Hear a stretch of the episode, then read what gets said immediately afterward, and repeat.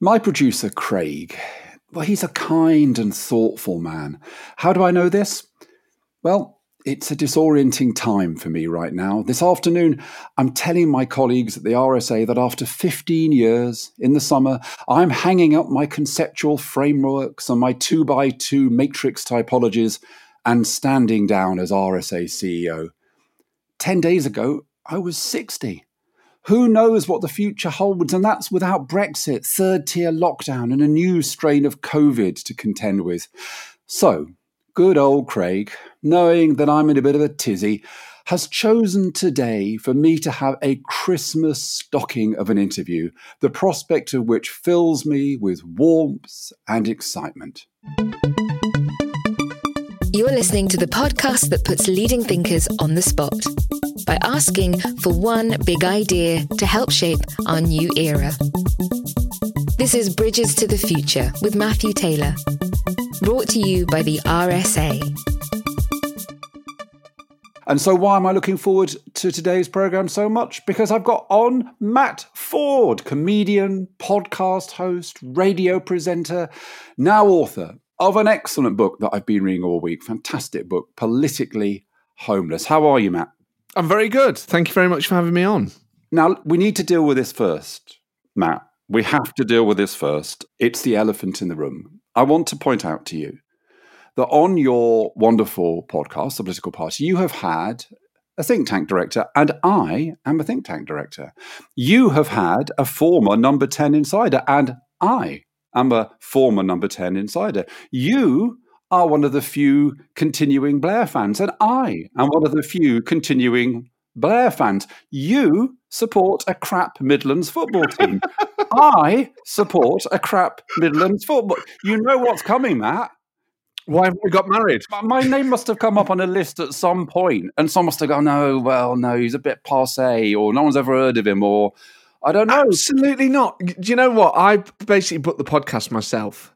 So it's all quite ad hoc and it's often just who I've thought of that week or if I'm in the middle of something. Oddly, this year's been really busy. So sometimes it's just people that occur to me or people I follow on Twitter. You, of course, are someone that I would love to have on. And, uh, you know, having worked at number 10, the IPPR, been a fantastic commentator in the public realm, I would love to have on. So I'll take this as a yes. So you've redeemed yourself because you made a couple of references to my past there, which if you hadn't done that, then I think there might have been a froideur. Because, you know, after all, I worked with John McTernan. you know, Torsten Bell, you know, he was he was part of the Ed Miliband setup, and I know what you think of the Ed Miliband setup. Anyway, you know, in 2021, I'm coming on your podcast, mate. And if you don't invite me, I'm just going to burst in through the doors of the studio and walk onto the stage. I would, love, of course. I mean, this is one of the things. Is of course I would love to have you on. You'd be one of the best guests that I would have had on it. It's just it's restricted by as I say, the fact that it's just me, there's not a team who works on the show. You know, people don't. That's why I ask listeners for suggestions because yeah. I realise. Look, Matt, enough of the excuses. It, every, every, every, excuse is slightly more humiliating for me. All right, so let's just okay. let's just say. It, okay, well, as long as, as it's a, strange quirk, it's a strange quirk, and we're going to remedy it. We are going to remedy it. Yeah, as long as is there a way for me to join the RSA? Yeah, I'll do it. Consider it done. Great. Now, the other thing, I'd say the other reason it rankles on me is that one of the only things I'm known for is my sense of humor. So, you know, and I did think it was maybe because I would outshine you, but my wonderful wife did a kind of film for me for my 60th birthday and she got you know some tony blair was on it and peter mandelson was on it and david miliband was on it. And you know they all say oh good old matthew you know he's really good. And i expect them to say you know his ideas about social change are really powerful and he's been an incredibly important figure on this but they do tend to say his jokes are fantastic. We love his sense of humor. In fact actually one of the most painful things um, i went to the IPPR 20th birthday party. And I actually was the most successful IPPR director up to that point. And Patricia Hewitt did a speech. And she went through all the directors of IPPR. And I was sitting there waiting for her to say, and of course, our most successful director is Matthew Taylor. And he got to me and she said, and Matthew Taylor, oh, we love his sense of humour. And then moved on. Yeah, but that's a compliment. You have to understand in my world, that's the best compliment you can get. Well, I know, but you're a bloody comedian. Of course, it's, it's high praise. It's high praise. A sense of humour is one of the most valued assets any individual can have in our society.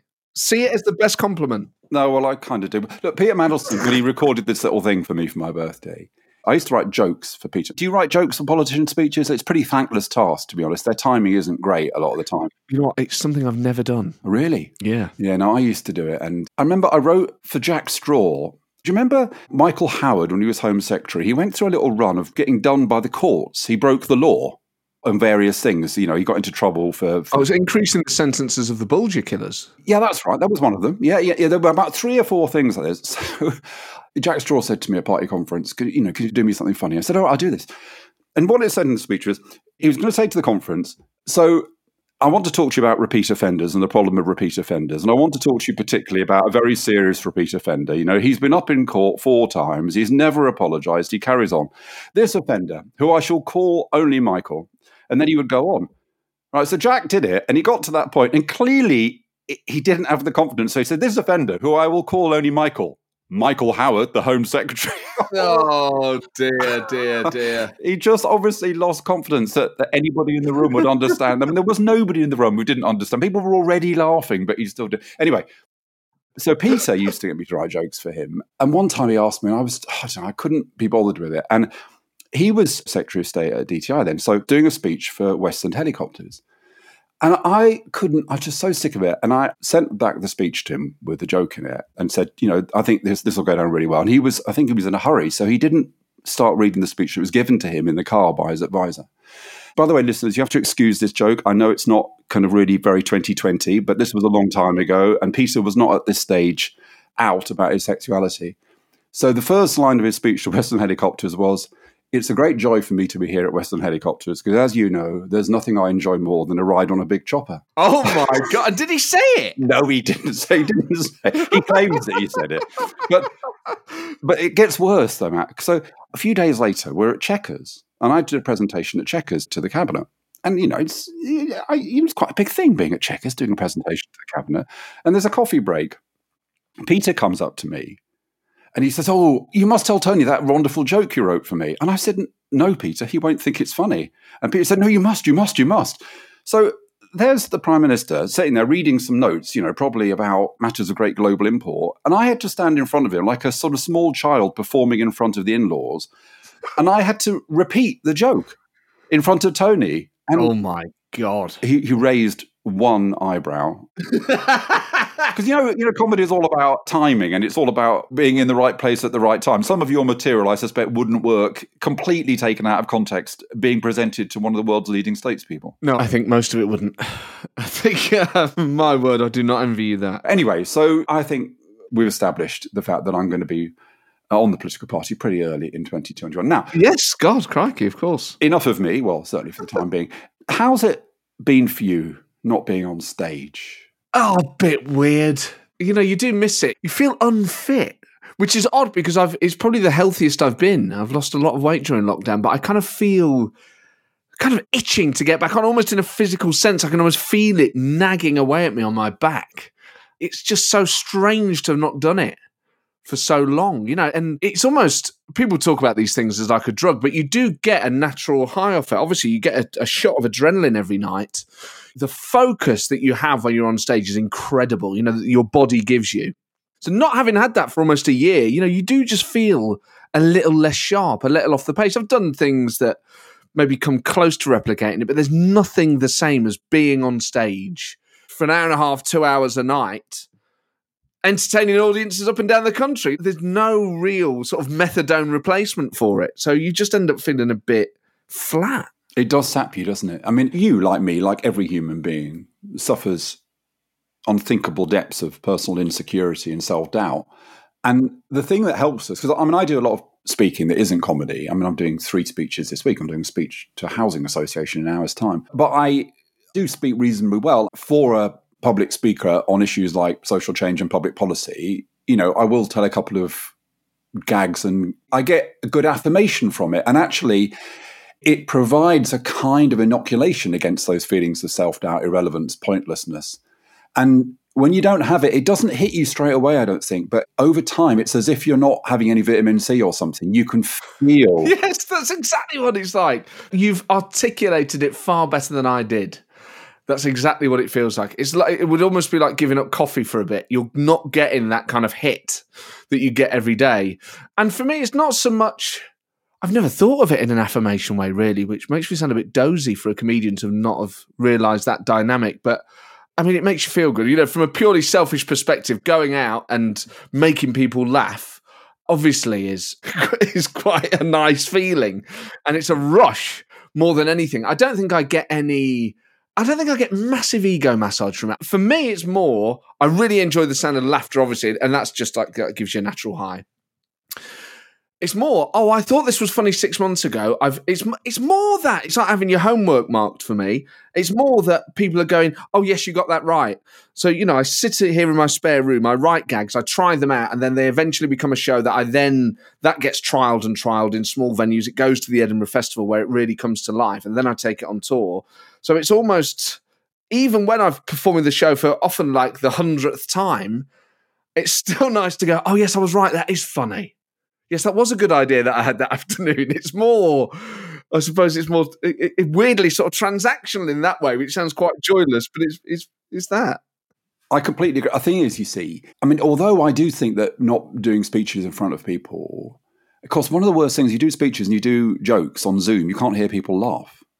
You know, so you've no idea whether or not it went down. You no idea whether people liked it. But I think it does put more pressure on your loved ones because you find yourself they have to fill the gap that the audience has left by giving you affirmation. So I think it's been a bit of a strain for people around me. I, um, I ended up I did a kind of weekly quiz night for my extended family, and it became increasingly clear as the quiz night wound on that that I was only doing this for myself, for my own affirmation. And people, you could see people thinking, oh my God, it's a bloody quiz again, you know. And of course, I'm pretending that I'm selflessly writing all these questions, but this is my one bit of the week but you're right. The thing about the audience, which is different from your loved ones and your friends, is that if they like it, they like it because it's good. Whereas you always slightly think your friends and loved ones are laughing at your jokes because they're being nice to you or because they want something in return. Yes. Or indeed, not laughing at your jokes because they more complicated dynamics at work. You know, for some people, the family will be the hardest audience. But that's fat. I mean, you you.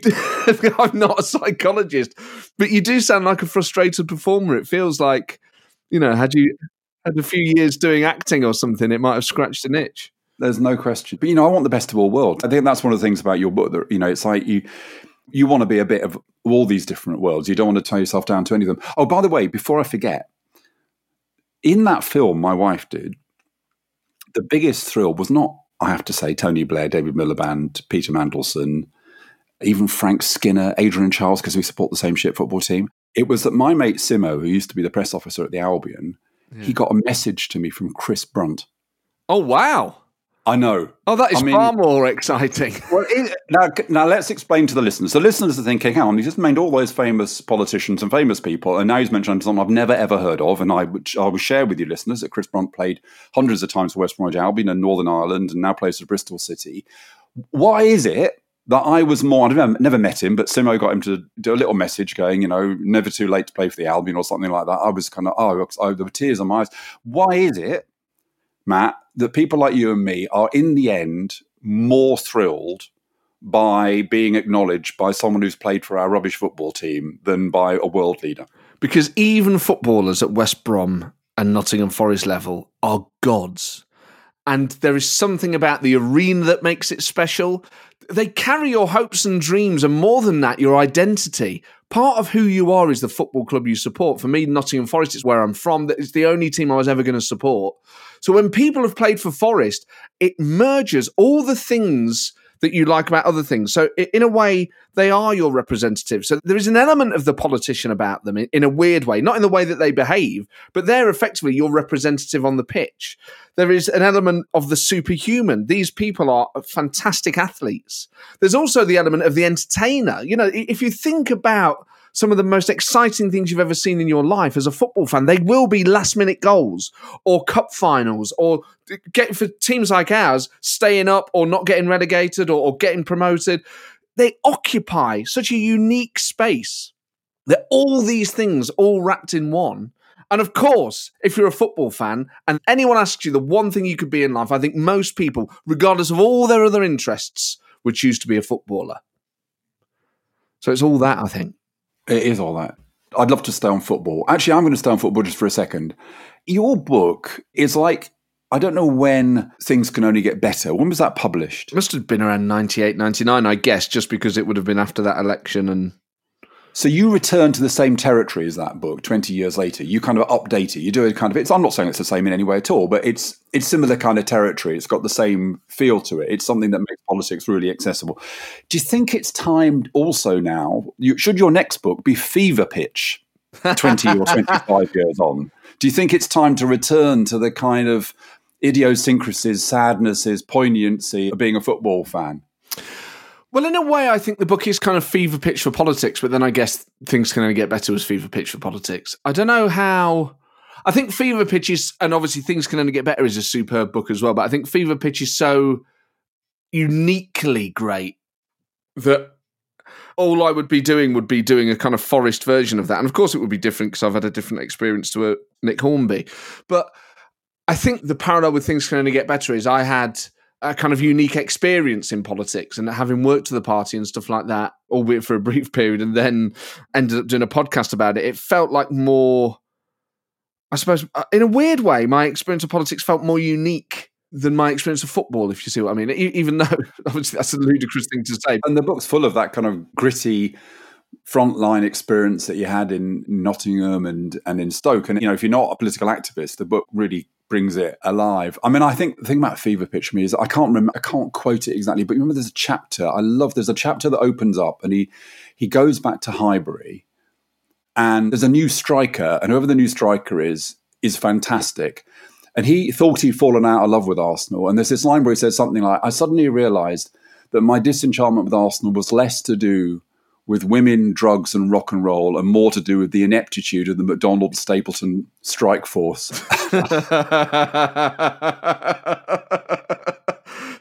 I mean, it tests you your loyalty football in a way that very few other things will. Yeah, yeah. Look, listen, Matt. I'll be clear. If I could go back and not be a football fan, I would go back and change that little bit of my DNA. It's brought me more misery than happiness, but that's another subject. Get...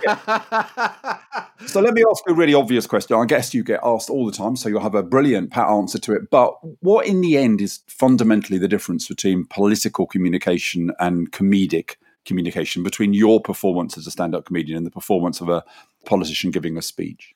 Oh God, no one's ever asked me that before, so I don't have a pat answer for that. I mean, it's a different dynamic because the audience wants different things. I think it is important for politicians to show they have a sense of humour because most people do, and I think it's important for a politician's sense of humour to be a reflection of their natural sense of humour and not just kind of deliver jokes they wouldn't ordinarily be comfortable with in a form of words that doesn't sound like theirs. But of course, that's true for the rest of the speech as well. Whereas with comedy, people want it to be as funny as possible the entire time. Whereas that would be kind of inappropriate for a politician. Although, you know, you do have those comic relief characters. Boris, for a long time at the Tory conference, was there jester. Prescott kind of at Labour's for a bit. Mandelson actually was the entertainer for a few years. So I think it's just that the audience want different things, and of course you're trying to achieve a different aim. The similarities are that I think a good comedy show does have a sense of flow, that it's not just an unconnected series of jokes or one-liners or routines, that there's something that binds it all together and that it comes to a neat end. That doesn't mean you need some grand narrative but it does mean that you need to think about what order you place these routines in and what is the thing that connects them all. And I think from an audience's point of view, a bit of structure, and I've really only understood this in the last few years, I'm very late to this. I've been a really slow learner in terms of kind of packaging a show neatly, is that a bit of structure really lifts a show. And just thinking about where bits go is fundamental in the end to the way that the audience will experience the show. And as my agent always says, think about the ending. You know, think about the the ending is so important, and I think it's that's also true of a political speech. Is what note are you leaving on? Because that that is the bit that people will take away more than anything is the ending. And one of the things about performing, Matt, is having the confidence to respond to the room. Because actually, you know, most performers have got one way of performing. So if you think about Blair and Brown, for example, Tony, his background was a being a lawyer. And so, what Tony was best at was convincing a skeptical audience. He was brilliant at bringing people around. Do you remember that the speech he made at his final annual conference, which you referred to in the book. You know, he's got a party that still feels a bit ambivalent about him. And he makes a speech with a bit of self deprecation, the wonderful joke about Cherie not getting off the bloke next door, which Phil Collins wrote. All of that, he gets it right. Whereas Gordon, you know, he comes from the background of a preacher. He wants to be in a room of fellow believers. You know, he wants people on the chairs shouting hallelujah.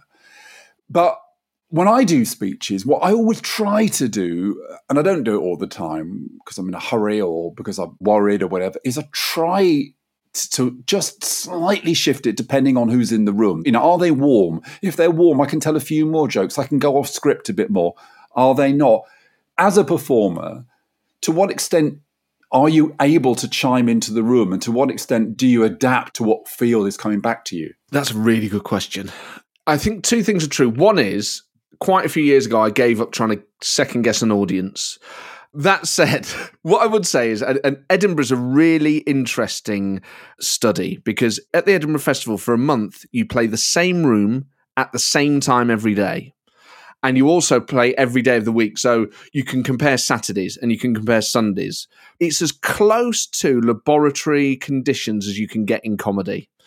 And yet, some days the audiences are quieter than others, even when the house is full. So, one thing that I've really noticed is in the pre gig music, I try and edit out gaps between songs so that the songs just flow immediately into each other because I always see the, the pre gig music that I choose as a kind of warm up act.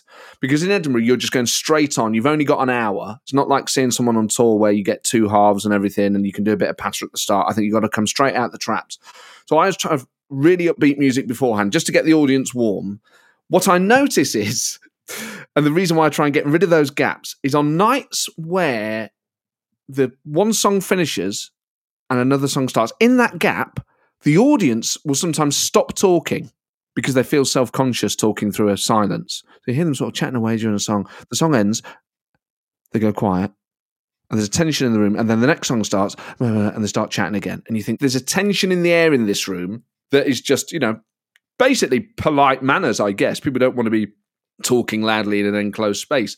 On the nights where they just keep talking over the gaps, I think this is going to be great. And I think on the whole, I've called that right most nights. I think when I think it's going to be a good one, it usually is. However, there are some nights where it starts off slow, but then they come to you uh, about 10 or 15 minutes in. So th- I've definitely been wrong about when an audience. That must be the biggest buzz. I mean, that must be warming up a cold audience. Oh God, be... yeah. But sometimes you kind of, I am quite dopey in understanding the rules of all this stuff. So there are times when it's kind of a total surprise to me where I'll go, "Oh, I don't know what I've done there, but somehow I've managed to get them." And maybe it's you know I've been doing it a long time, so perhaps I have more skills than I'm giving myself credit for. But what I would also say is yes, is that there are certain jokes where early on I think oh, they haven't laughed at that, so they're probably not going to laugh at that, that, and that. I'm still going to do those jokes, but I just think you know maybe six years ago I'd have thought ah well if they don't like that they're not going to like this, and I might have then not done that bit. But then they're definitely not going to laugh at it if you don't do it. So I think well they're probably not going to like it, but I'm going to do it anyway. And I think that's been the change that I've made. What I would also say is the show is pretty much the show. I add lib around bits, but uh, you know, I write it, I record it every night, I listen back to it, I change bits, and you know, work on it like a mechanic would a car. But in the room, obviously, if there is a kind of because of the comedy I do, I take the mick out of all political parties and persuasion. So I'll bash the hard left. I'll have some, you know, quite knowing jokes, probably at the Blairite wing. I'll have a go at Scottish independence, at Brexit, at the Remain campaign, at both wings of the Tory party, the Lib Dems, the Greens. You know, everyone kind of gets a going over at some point.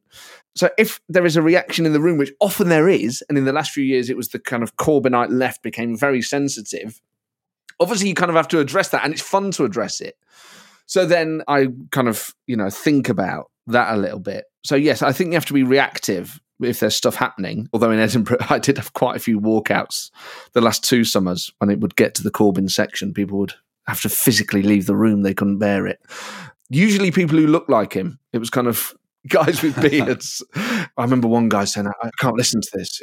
There's a wonderful bit in your book where you say that if you go to a Labour party meeting, you might think that the kind of real radicals are going to be young dynamic, you know, but actually the really radical, difficult people are old blokes with beards. Oh, it's always the ones who look the most genteel. And ba- badges, badges is the other thing. Badges is a bit of a giveaway. yeah, oh God, yeah, badges. Badges is a real giveaway. I hadn't been to my local branch for a long time, and I went along when the Corbyn stuff started happening because I just kind of thought oh, I got I ought to try and do something. And there was a bloke, and he had about thirty badges on, and I thought, oh my God, I can't go back to badge. I, I cannot go back to badge land. I thought.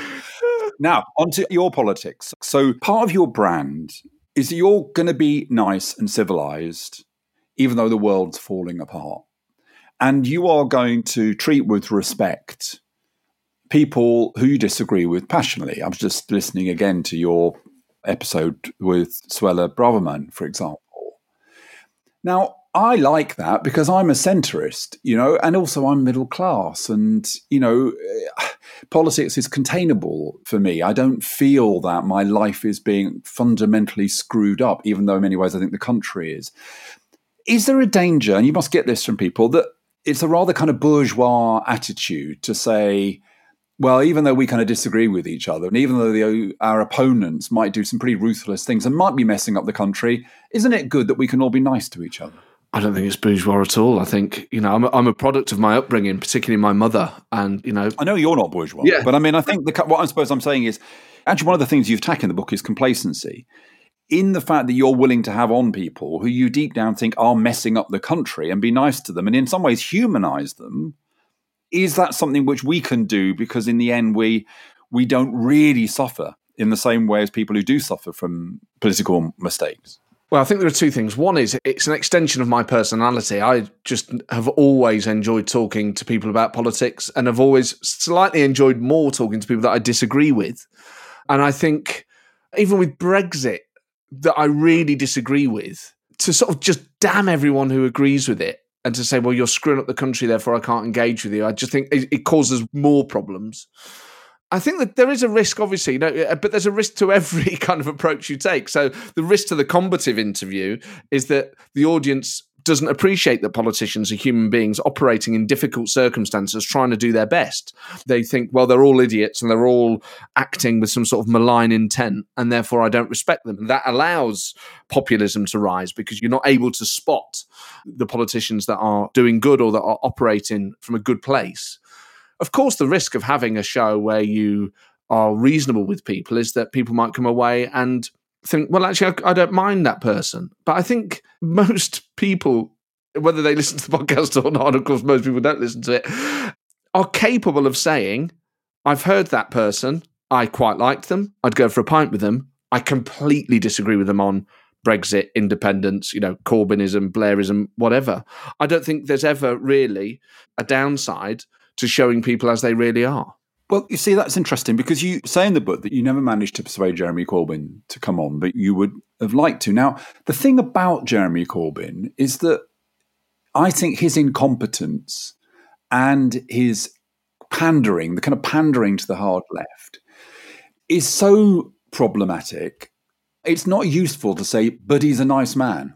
But yet, a big part of the whole Corbyn thing was amongst people who said, forget the anti Semitism, forget this, forget that, forget what people around him do. He himself, you know, he's a nice man. So when you invite him on the podcast, do you not think, well, you'll be confirming that kind of idea that, in a sense, the best way of understanding Jeremy Corbyn is, well, he's a nice bloke. Because I'm not sure what is a useful way of understanding him. I think maybe he has to be understood in terms of what well, doesn't really matter what kind of bloke he is. The fact is, he messed everything up and did some terrible stuff. I mean, I completely agree. I never bought into the idea that it was a nice bloke or that that was an appropriate defense of him. And uh, given that we share the same politics, and to be very clear, having read the book, what I think about him and, and the people he hung around with and the excuses he made for some of the things he'd said and done himself were terrible. I cannot believe that he's a particularly nice person. But you'll make him because of the person you are, Matt, because of the way you talk to people. If he comes on your podcast, people who listen to it will end up feeling better about Jeremy Corbyn than they did at the beginning. Well, I'm not sure. I mean, the aim of the podcast isn't to show the guests in a positive light, it's to show them in an honest light. And I interview them in a particular way, in a natural way, just the way that I would talk to people.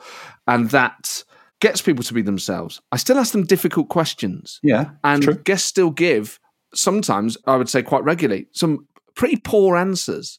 And it's not for me to immediately leap on that in the way that, say, Andrew Neil or Nick Robinson would, but I gently reveal.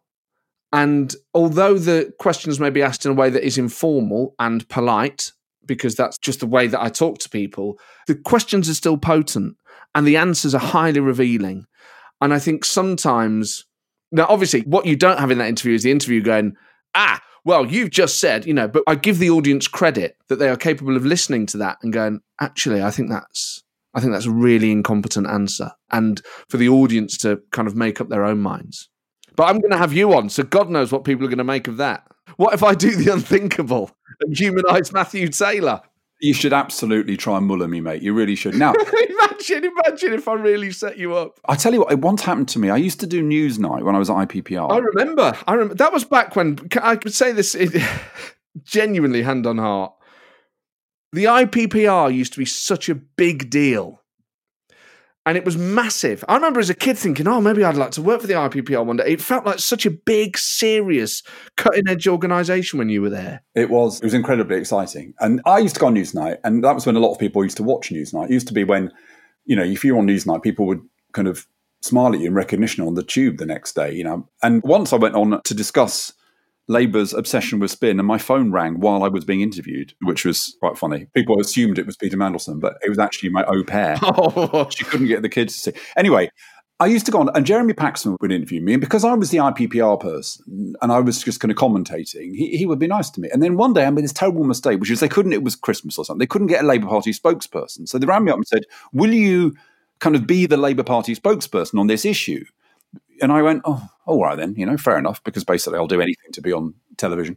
And I went on, and I'm sitting next to Jeremy Paxman. I hi Jeremy, and I realise he's not going to treat me in the same way. And then he, when he turned on me in the interview to say, "Well, how can you defend this?" I thought, "Oh my God, Jeremy, what's happened to you?" It, it was terrifying. He was a completely different. You can do that to me, Matt. You can invite me on. You can soften me up. We'll tell a few jokes about the Albion, and then you can go for the bloody jugular, mate. Now, I want to talk about the hard left and the soft left, right? So I'm a centrist. I'm, you know, incredibly, I'm marshmallow soft on the left. But there's a lot of dynamism in the hard left. And, you know, a lot of people who work, I mean, there are people who work for me who are Tories, but there's quite a lot of people who work in the RSA who are pretty radical, you know, and and I can't just dismiss them. So one of the things I've become slightly obsessed by in the last year or so is how can you get a better conversation between the kind of centrist pragmatists progressives and the more radicals because that fault line has been a huge problem. As you know you know the Sanders Clinton Corbyn Blair or whatever that fault line has been a, you know a big problem. It's one of the reasons why the populist right has done so well is the left has been so divided. And i think what i want to say is that the soft left should talk more about the fact that even though it's pragmatic in the end it does want a radically different society.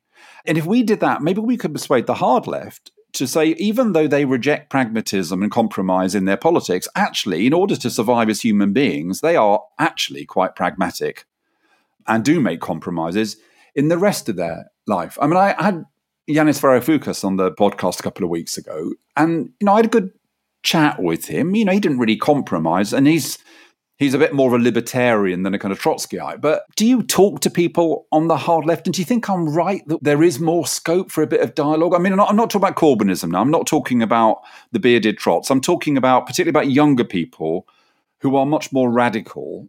Can we improve the conversation? Oh, definitely, yes. I think there are two separate things. One is about how those things coexist in the Labour Party. I don't think people like Jeremy Corbyn should have ever been really allowed in or allowed to stay. I think they go beyond what the remit of the Labour Party is. Just in general, of course, and I think the way to do it, and I think where you're absolutely right, if you're a young people growing up in Britain today, centre left politicians haven't been that exciting. And that's a part of it. I mean, I also, I don't think Jeremy Corbyn's particularly exciting, but I guess what he was saying was exciting to some people in some ways. So I can understand how you look around the middle and you go, oh, they all kind of look the same and sound the same. Now, I think that is a cosmetic analysis of politics that we should resist. However, in general, of course, you know, when people are a bit more radical and dynamic, they often are thinking about the world in different ways. And it doesn't mean that you agree with everything they say, but they might lead you in a direction of perhaps a little more creative thought. So I guess you take the conversation away from you know, rather than putting on an event called, you know, the future of Corbynism, you do it around something like climate change, where you're then discussing that in a broader way and everyone can chip in. And then actually you're working towards a sort of specific policy area and, and you're kind of having a, a broader chat. I think as long as it's framed as the future of the Labour Party, you know, people just immediately go in as I've got to defend this position. That's what I'm at this meeting for. And of course, people's political position is, is so personal to them and not just in the sense that the politics is personal, but like a football club, it is the badge they wear, it's the scarf they wear, it is they fear it seared into their heart. And if you're attacking Jeremy Corbyn, you are attacking them and you're attacking their grandparents. It's so personal, which is why people get so emotional about it. I completely agree with that, but I've never really quite understood why it is that, that a couple of things that are so obviously true are so difficult to agree about. So, one thing that's obviously true is something that Tony Blair said, but I've heard countless politicians say it which is that principle without power is pointless and power without principle is equally pointless, that you have to have both. So that's so obvious. Yeah. But yet we forget it all the time. And then another kind of obvious thing, which is the longest journey starts with a single step. Yes. And yet on the left, we forget the insight that we do need power and we do need principle. And we do have to start the journey with a single step, but it would be good if the journey was ultimately trying to take us to somewhere, you know, sunny and high up. Yeah, but th- this is the thing. The first point is some people forget that. I mean, I don't think you've ever forgotten that. I don't think I ever will.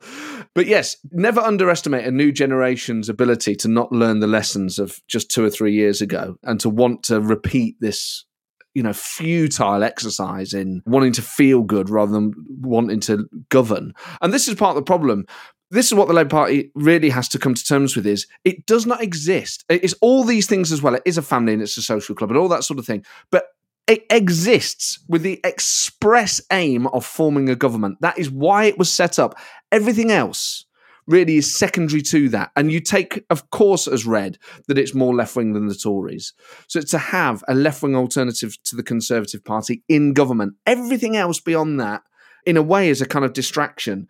People come into it because, oh, you know, my dad was in militant and I'm kind of carrying on his work. People bring so much baggage to the Labour Party, and the Labour Party has been very tolerant of a lot of people that come to it, effectively distracting it you know, if the Labour Party was a business, you'd say we need to close these branches down because they're not profitable. You know, in political terms, the Labour Party's been running at a loss for a long time, and it is now financially because of the way it was run for the past few years so I just think that clarity of purpose is so important. And sadly, that involves letting some people go. You can't compromise with everyone. You certainly can't compromise with people who are fundamentally, sadly, completely unreasonable and exist to be. And this is the thing you, what they want, the people like that, when they come to them, these are people who want to go on protests, who want to wave placards, that is where they get the reward in their life from. As you and I were talking at the start of this interview about laughter giving you that affirmation, for these people, it is going on protests. That is where they see their role in society to be vocal, to be on picket lines. And that is the way they've chosen to express it. They're not interested in putting a tie on and, and sitting around a cabinet table compromising on carbon emissions. That's just not where they are. And it's not even politically, it's personally, these people don't want to do that sort of politics. So let them go. I agree with you, but I still think, as well as having me on in 2021, Matt, I think you should get on a couple of the kind of hard left people because I kind of feel that whilst you're right, one of the great things about comedy is self recognition. You say something and people go, oh, God, that's true of me.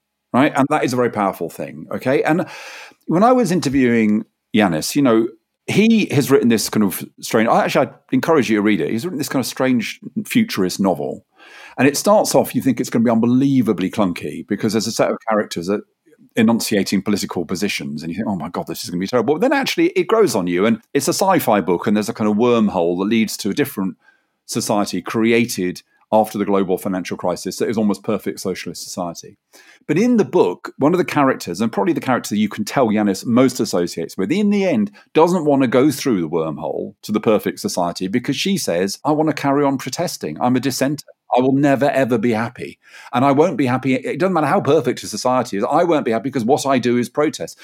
And I think that with your skills, Matt, with the need to try and build bridges between the kind of more radical left and the centre left. I think you can encourage people to have a bit more knowingness, a bit more self recognition. So that's a challenge for you. And I think one of the reasons I think it's important is because passionate centrism isn't easy, is it? I mean, I've just been watching the Trump show documentaries on the BBC, and the thing I underestimated about Trump until I watched that series was he is brilliant at communicating with his core. Oh, yes absolutely brilliant at it. Even though I despise everything about him, I watch him and I think, my goodness, if I had any kind of leaning towards him, I could see how people could be devoted to him because of that. He has that rapport. Now, Keir Starmer, he's doing well, but he's not yet managed, has he, to find that kind of passionate centrism. Yeah, he's a very good opposition leader. He's a million times better than his predecessor, and he's giving Boris Johnson some difficulty, but he's not he's not really hit the passion button yet, has he? He's not caught fire, no. But uh, I suppose he hasn't been given the platform to do it by COVID. Often, where people will have those moments is at their party conferences where they can really do the big grandstanding speech. And obviously, he hasn't been given that platform because of COVID. That said, had he been given the platform, do I think he would have given a hugely rousing speech? I don't know. I think what he does have, and I think it perhaps doesn't come across, is I think he does have that emotional intelligence where he knows how to move people. His Desert Island Discs were very moving in a very kind of Keir Starmer way. So I, I, think the ability exists, but obviously he's quite a new politician. It takes a while to get good. So it's not that he will never possess that or that he won't learn a, a way to to move people. But yes, at the moment, that's not what he's doing. But maybe that's just because of the situation we're in. I actually don't find it hard to be a passionate centrist. No, that's one of the things that's wonderful about your book. I mean, you know, I appreciate your book in all sorts of ways, but the thing I most appreciated was your passionate centrism. You know, there are a lot of comedians who are very good, but they're very radical. And so, you know, it's easier, I think, to stand outside society as a radical. And as I say, there are several comedians who are extremely good at that. I mean, I'm a great fan of Stewart Lee, and you know, and he's very good as as a kind of radical critic of the entire establishment. But you are very funny you're very passionate, you're very outspoken, but from an absolutely resolutely centrist kind of position. And and I think there's a bit of genius there, you know, mate. I really do. I think that when it comes to if Keir Starmer is going to demonstrate his passion, I think you should be chatting with him about how he can do it because it's not an easy thing to do. Well, a lot of it just comes down to the individual. Uh, you know, there are centrist politicians who aren't passionate, and there are ones that are. I thought Tony Blair was a hugely inspirational, passionate person who made pragmatism really attractive and was able to sell it in a way that was so passionate. And so was Gordon Brown, and so was Peter Mandelson, so was Mo Mowlam. You know, these people really touch people and move them emotionally when they spoke. So it exists. I think in politics, obviously, you don't get everything right, and I think part of the problem of the last few years is the danger that those of us on the on the Blairite, the progress wing, whatever you would call us, can fall into is going, well, we're just self evidently right. So, you know, you listen to us, you win, and you ignore us, and you lose. That doesn't mean that we get everything right. And that doesn't just mean in policy terms. Some of the politicians that we have served up on our side of the party uh, haven't been good enough, haven't been inspirational enough to move people. And that's important. The individuals do matter. And sometimes I think the left really struggles with that. You saw that around Corbyn, where people say, "Oh, actually, his lack of charisma is a good thing." It's just ludicrous thing to say. They understood his personal failings, and uh, obviously everyone has personal failings, but they understood that he was just nowhere near what people expected in the leader of a party or in a prime minister. So that's something for people on all wings of parties to think about. Recruitment is crucial, and also recruiting beyond. I think the danger with the whole Blairite thing is you go, well, if it looks and sounds like so. Take David Miliband for an example really talented politician, super, super bright, doesn't have that Blair thing. You know, in so many ways he's Blair, but in the crucial bit, and it's same with David Cameron, although different type of politician. It, it was all quite cosmetic. People going, well, we just want a kind of photogenic guys around the middle who sounds a bit like Tony Blair. The thing about Tony Blair wasn't any of those things. It was the fact that he was a bit of an eccentric. It was the fact that he was quite funny. He had a really good sense of humor. All the things that actually were fundamental about him. None of those people that always get called as the to Blair had. The only person who I think was the true to Blair was Alan Johnson. He was the one who understood that kind of human element of Blairism.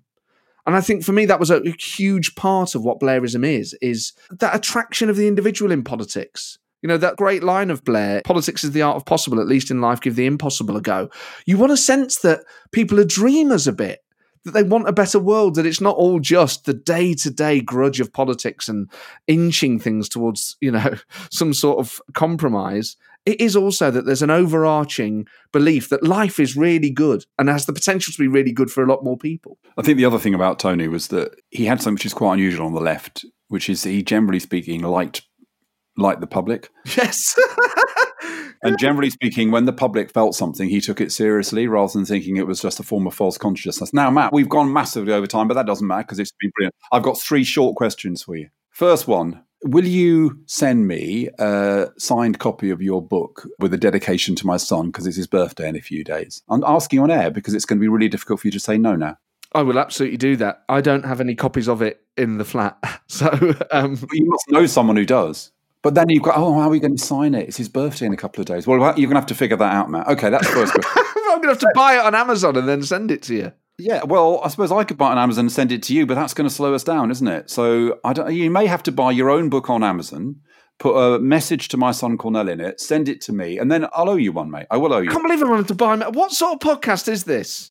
You meant to get your guests a treat hang on, hold on. It's one copy of the book versus me. What bigger endorsement is there than wanting it for my son? I mean, obviously, I'm not actually, I'm not actually buying it. The book but... is sixteen ninety nine. The postage is going to be similar if I want it to get there in time. I'm happy to do it, Matthew. It'll be my good deed for the year.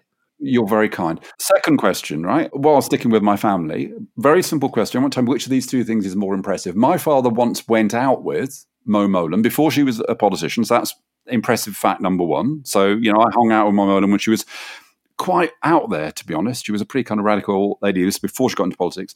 Or the fact that my father once went out with somebody who had a relationship with Laurie Cunningham.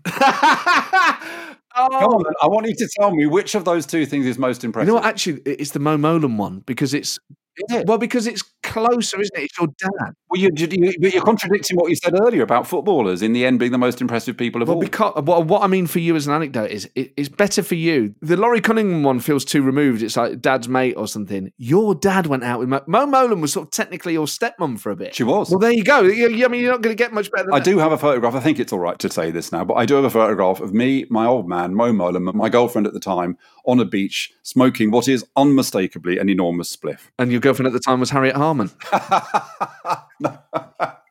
so, okay, so we've established which is the most impressive fact. And now, finally, what about you? Is there any sense in which you would actually like a political career because you know you're very thoughtful you're very bright you've got an incredible kind of communicative capacity could you go on that journey could you do the glenda jackson give up your international fame in favor of being a day-to-day politician? It wouldn't be about that for me. I think working being a politician I think is such a hard job and it requires a particular set of skills that I don't have. And I think in life you have to kind of accept your limitations and I think being a member of parliament, being an elected politician is far more difficult than the public realise. And I don't have the stamina for it. I don't have the patience. I don't really want to stop what I'm doing. I, am just having such a wonderful time doing comedy. It's such a freeing, exciting place to live. The the amount of freedom that I have is remarkable to create things. I don't really want to give that up. So it, it's partly selfish and partly just I know how hard it is to work in politics, and it was the most stressful thing I ever did.